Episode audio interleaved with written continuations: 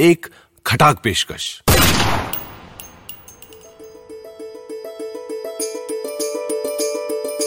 यशवंत व्यास के लिखी कवि की मनोहर कहानियाँ। को पावर्ड बाय बीमा गराज सुना रहे हैं विजय कश्यप। किस्सा नंबर पच्चीस।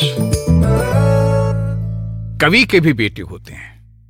कवि के बेटे भी बाकी के बेटों की तरह नालायक, होनहार, पीएचडी या ड्रॉप आउट गुन्ने या वाक्यपटु, जहीन या उद्दंड, सुदर्शन या आवारा हो सकते हैं।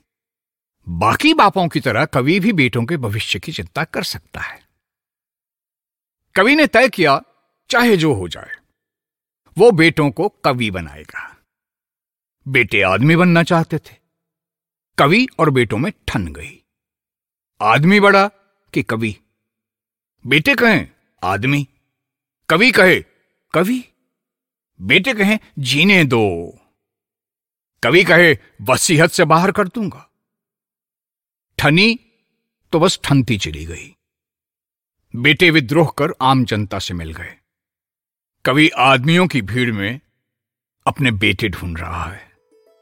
शक में जिसके कंधे पर हाथ पड़ता है, देखो तो वही आम आदमी निकलता है। कवि का जन्म अकारत गया। अब देश का क्या होगा? कभी तो आदमी होने से रहा खटाक पॉडकास्ट को powered by Bima garage. Download करें बीमा गराज की हॉबनॉब ऐप और घर बैठे पाएँ अपने क्लेम्स की सारी झंझटों से छुटकारा। बीमा गराज के साथ अब आसान है।